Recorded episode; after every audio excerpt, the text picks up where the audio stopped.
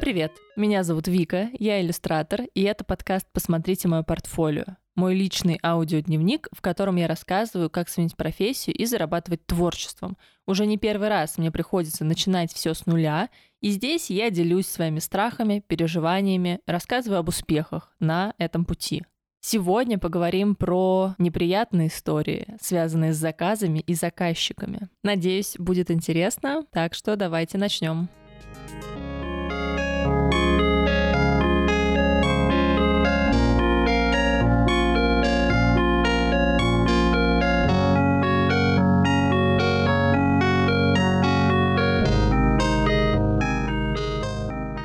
Профессия иллюстратора связана со взаимодействием с людьми. Об этом надо понимать, когда начинаешь работать в этой сфере. Я об этом знала, была к этому готова, но все равно хочу поделиться разными дурацкими историями, которые со мной случались, когда работа над заказом становилась тяжелой, происходило недопонимание заказчиками, они что-то делали не так или я. В общем, я хочу разобраться в этом вопросе, почему так происходит, почему не все заказы бывают удачными, почему иногда клиент сливается. И, конечно, сначала я вам расскажу, что это были за истории, что происходило лично у меня. История один. Ко мне обратился заказчик с интересным проектом, для которого нужны были иллюстрации. И там было сразу несколько задач. Стикеры, анимация, открытки. Мы приступили к работе, начали с первой задачи, которую предварительно заказчик оплатил. Для меня это уже было показателем того, что человек прошел проверку на адекватность, скажем так. Я не работаю без предоплаты. Я уже в этот момент чуть-чуть успокоилась, начала работать. В процессе, пока я работала над первой задачей, мне приходили и правки по ней, и идеи для новых задач, которые уже человек хотел пустить в работу. Как часто бывает в таких случаях, казалось, что э, сроки поджимают. Ну, как бывает у некоторых заказчиков, сроки всегда поджимают. Я начинала из-за этого чуть-чуть нервничать, и я стала брать в работу эскизы уже по второй задаче, которая не была оплачена к тому моменту. Но я подумала, что мы в процессе это все разрешим. И получилось так, что когда я отрисовала несколько эскизов для второй задачи этого проекта, мне предложили внести правки по этим эскизам, я их внесла. Потом дальше выяснилось, что из этих эскизов в работу пойдут Сначала была идея, что пойдут две иллюстрации, в итоге осталась всего одна. И я начала понимать, что я сейчас работаю бесплатно. Идеи у заказчика появляются, и также быстро он к ним остывает. И как будто бы идей больше, чем в итоге будет осуществлено в проекте. И самое это главное, что я за это все не взяла заранее деньги, не просчитала, что эти эскизы будут стоить определенную сумму, проработка будет стоить другую, потому что я не была готова к м, такому подходу.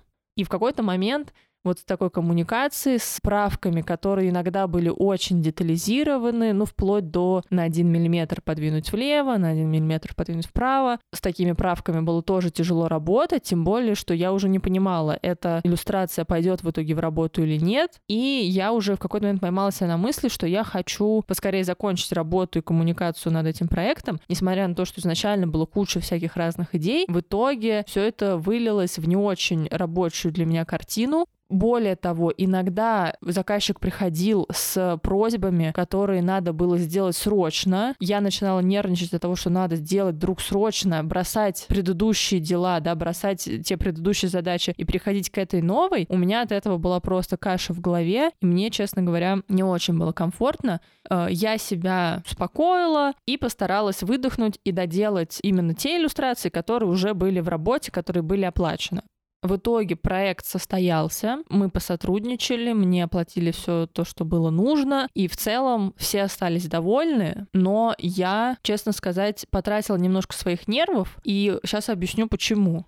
Во-первых, надо было сразу обговорить объем работы, посчитать общую сумму заказа, брать предоплату, с расчетом уже этой суммы и не начинать работать над эскизами, которые не оплачены. В этом была, конечно, моя ошибка. Я поспешила начать работу, и часть ее мне оплатили, но я просчиталась в том моменте, что какие-то эскизы заказчик в итоге вообще не стал использовать. И, наверное, если бы я сразу просила деньги за каждый чих, скажем так, за каждый эскиз, э, за каждую идею, то и заказчик, вполне вероятно, более осторожно свои идеи озвучивал бы и пускал в работу только то, что он точно хочет увидеть. Ну и либо я тогда получила бы деньги за все выполненные эскизы, правки, а не только за ту часть, которую в итоге я получила. Во-вторых, наверное, я могла быть жестче в вопросах правок, срочности, стоимости этих правок, потому что я в моменте хотела помочь, не идти на конфликт, не заставлять неудобств, хотя я могла бы обозначить определенное количество правок в рамках оговоренной суммы, дальше просить уже дополнительные деньги за правки. Это нормальная практика, так делают, но моя проблема в том, что я, в принципе, не выработала строгие условия своей работы, особенно в контексте правок, потому что я не могу понять, понять, сколько конкретно правок я готова выполнить, это всегда немного интуитивное чувство, и я всегда понимаю, насколько адекватны просьбы заказчика. Но, конечно, какие-то принципы я соблюдаю, в том числе предоплата обязательно, бесплатно тоже я не работаю, какие-то такие базовые вещи я учитываю.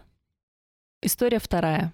Сейчас я вспоминаю ее с улыбкой, но в моменте мне было тоже не очень комфортно, там было так. Заказчик пришел ко мне за иллюстрацией одной, но мы с ним не совпали во вкусах у него было свое представление о том, что стильно и красиво, и он мне через формулировку «нарисуйте, пожалуйста, стильно» пытался объяснить, что он хочет. А я сразу поняла, что я не умею так более-менее мы пришли к какому-то консенсусу. Естественно, это все выяснилось уже после начала работы, потому что изначально в техническом задании ничего такого не было. Было довольно понятное описание. И самый прикол был уже в конце, когда вроде все работа идет к финишу потихоньку. Я опять же успокаиваю себя, выдыхаю, он сам все принял и в какой-то момент написал, что он показал эту картинку одному из членов своей семьи, и там последовало предложение добавить что-то еще. Это, конечно, тоже одна из моих любимых историй, когда заказчик, с которым ты работаешь, показывает иллюстрацию дяде, тете, брату, папе и даже просто коллегам. И когда у тебя не один заказчик получается, а много, тем более людей со своим вкусом, со своим представлением о прекрасном, и надо почему-то им тоже угодить. Это, конечно, максимально бесит. При этом радостно могу сообщить, что в итоге все мирно завершилось, мы не прекратили работать, и вроде все остались довольны, несмотря на то, что я, опять же, чуть-чуть пострессовала. Но это издержки профессии. А еще была неприятная ситуация, когда заказчик просто сливался с проекта и переставал отвечать на сообщения. И такое у меня было даже не один раз, а несколько. Иногда у меня было оплачено 50% работы, иногда 100%. И на этапе после эскизов человек просто переставал выходить на связь. Хочу сказать, что когда оплачено 100% работы, переживаешь это гораздо спокойнее, но все равно я начинала думать, что произошло, продолжаем ли мы работу. И более того, я еще раньше стеснялась как-то написать, уточнить и напомнить вообще о нашем проекте. Сейчас я вообще не парюсь на эту тему. Пишу, здравствуйте, ознакомились ли вы, что вы думаете, все ли окей. Раньше я стеснялась, и было тоже странное чувство, что, получается, мне надо как бы напоминать человеку, хотя вроде как это его проект, и он заинтересован в нем.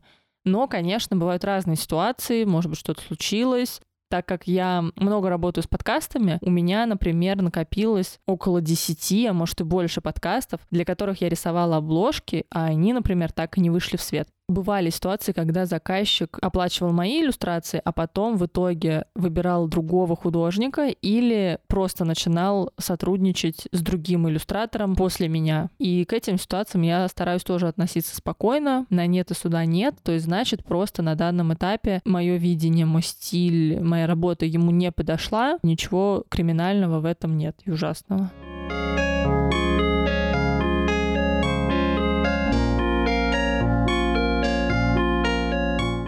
Подытоживая, я выделила несколько случаев, когда мне становится сложно с заказчиком и когда я считаю заказчика условно плохим. Первое. Заказчик не знает, чего он хочет. Часто это бывает прям в формулировке технического задания. Иногда даже бывают красные флажки. Сделайте на ваш вкус, я вам доверяю, у меня нет четкого представления о том, что это должно быть. Плохо, когда человек не может выбрать референсы, которые ему нравятся, ни из моих работ, ни из чужих работ. То есть это значит, что очень вероятен случай, когда он на любом из этапов начнет думать и выбирать, что же он все-таки хочет.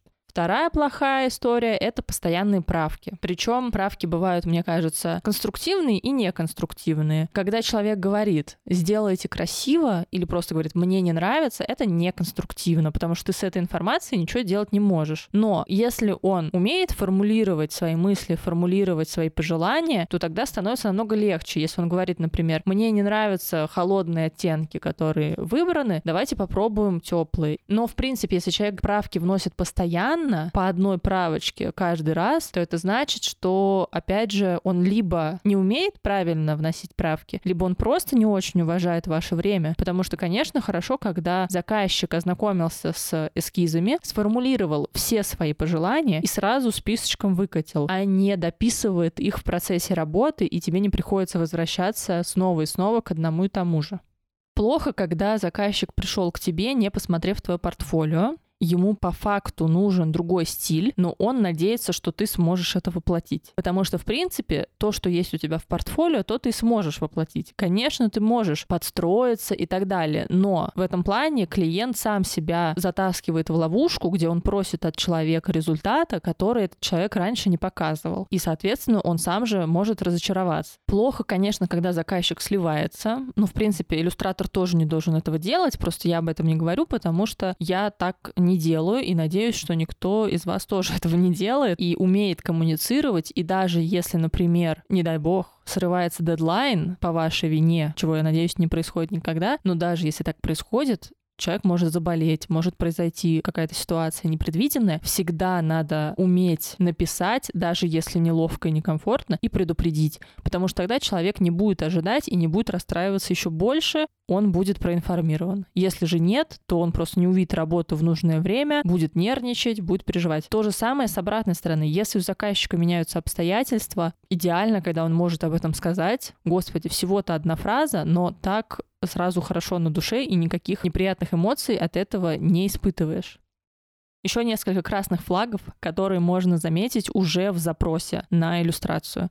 Надо опасаться, когда вам говорят, что это очень перспективный проект, что это стартап, который заработает миллионы. Чаще всего про перспективные проекты говорят, когда не хотят платить деньги, хотят предложить вам процент с каких-то будущих продаж, чего в итоге нам не надо. Иногда заказчики любят писать, особенно в чатах, в телеграм-чатах, маленькая задача, очень простая, очень простой дизайн или легкая иллюстрация, которую выполнить буквально пару часов. Когда я это читаю, я думаю, алло, ребят, если такая простая задача, и вы знаете, как легко ее выполнить, сами выполняйте. Зачем сразу как бы обесценивать эту работу? И мне почему-то кажется, что за тем, чтобы не платить достаточно денег. Когда так пишут, меня прям сразу это бесит. Еще, конечно, бесячие истории, когда пишут тестовое. Ну ладно, тестовое задание, допустим, ваше право. Если обещают оплатить только если понравится, то это сразу попахивает мошенничеством. Вы либо уже укажите, что мы за тестовое не платим и вообще не уважаем ваш труд, либо оплачивайте тестовое вне зависимости от того, будете вы использовать эту иллюстрацию или нет. Вот такие красные флажки я уже замечаю при описании вакансий и стараюсь на них не откликаться. Хотя, конечно, все индивидуально, может такого и не произойти, но почему-то, к сожалению, часто такие формулировки связаны с последующими проблемами.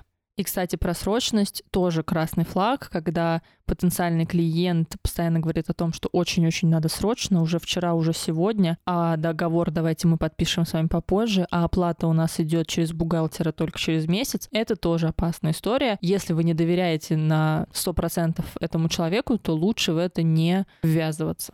Мне тут как раз недавно пришел супер идеальный по всем параметрам запрос. Заказчик миллиардер, ему нужно 50 иллюстраций за две недели. Бюджет, естественно, обсуждается отдельно. При том, что они сами ко мне пришли и, возможно, посмотрели мое портфолио, им, естественно, надо тестовое задание. По одной картинке они не поймут, надо именно три. И эти три картинки надо было сделать менее чем за сутки. Естественно, ни про какую оплату тестового никто не говорил. Я уже в таких ситуациях наученная, просто пишем «Здравствуйте, да, конечно, давайте, мои тестовые картинки с учетом срочности будут стоить столько-то денег, желательно побольше». Обычно после таких историй вся работа заканчивается. Вот в этот раз так практически и было. Еще пару пару сообщений мне написали, и больше мы не общались. В целом, и слава богу, я надеюсь, что миллиардер сможет позволить себе найти профессионального иллюстратора, который сделает нужное количество картинок за нужное время.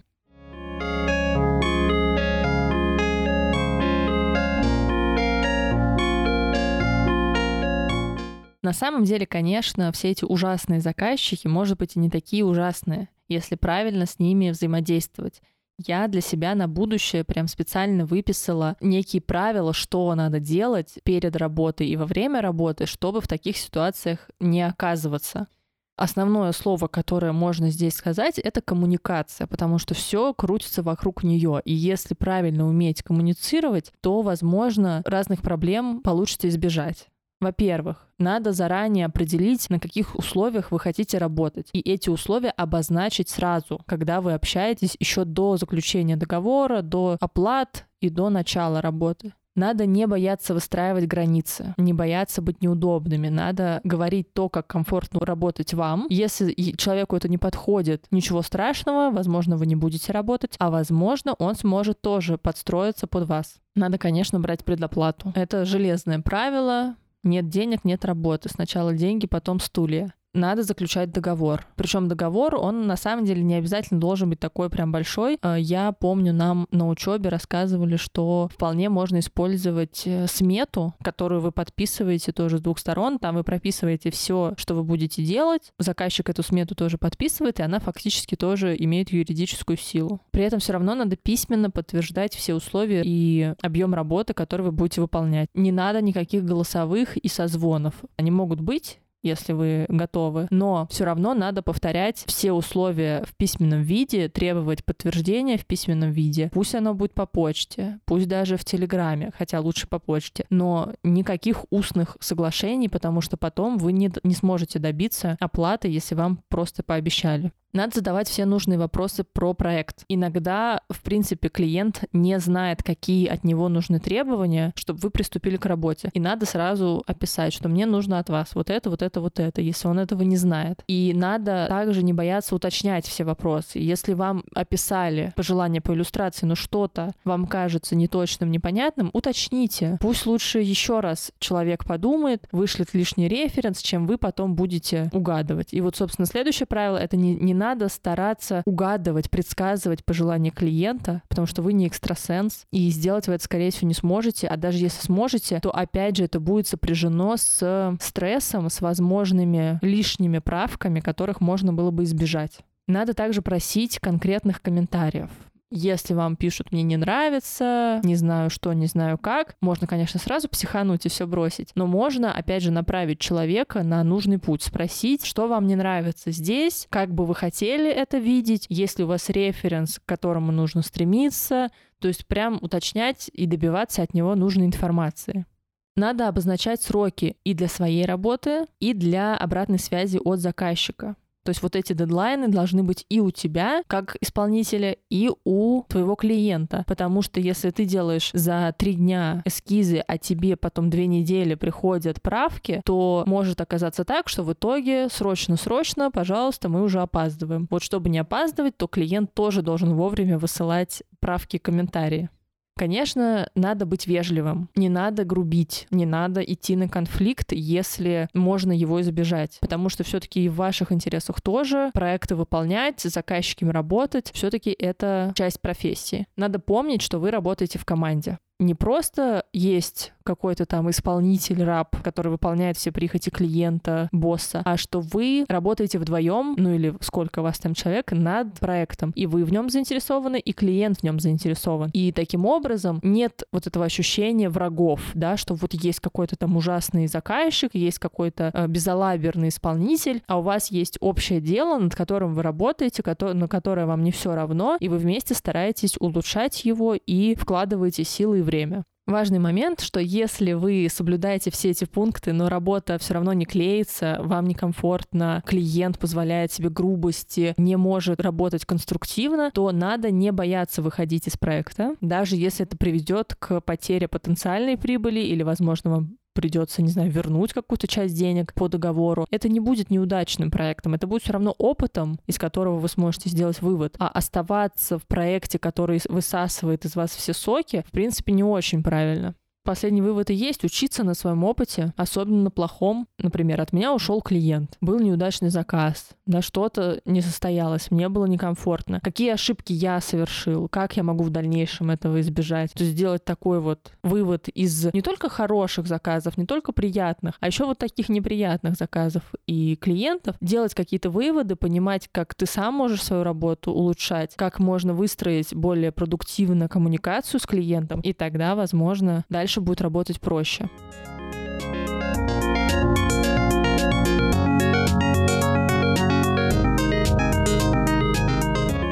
Такой сегодня получился эпизод. Спасибо, что слушали. Интересно, были ли у вас такие случаи с заказчиками? Убегали ли вы? Может быть, вас кидали? Было ли вам некомфортно? Если у вас есть интересные истории, делитесь со мной в телеграм-боте AskVikaBot. В телеграм-канале посмотрите мое портфолио. Либо вы можете оставить комментарий в подкаст-приложении. Я все это читаю, слушаю. В телеграм-боте также я собираю ваши истории. И если там что-то клевое, я это даже могу добавить в новый эпизод подкаста подкаста, так что не стесняйтесь, пишите мне текст и аудио, мне очень приятно. И ищите меня в соцсетях Вика Шишова А с двумя А на конце. И услышимся.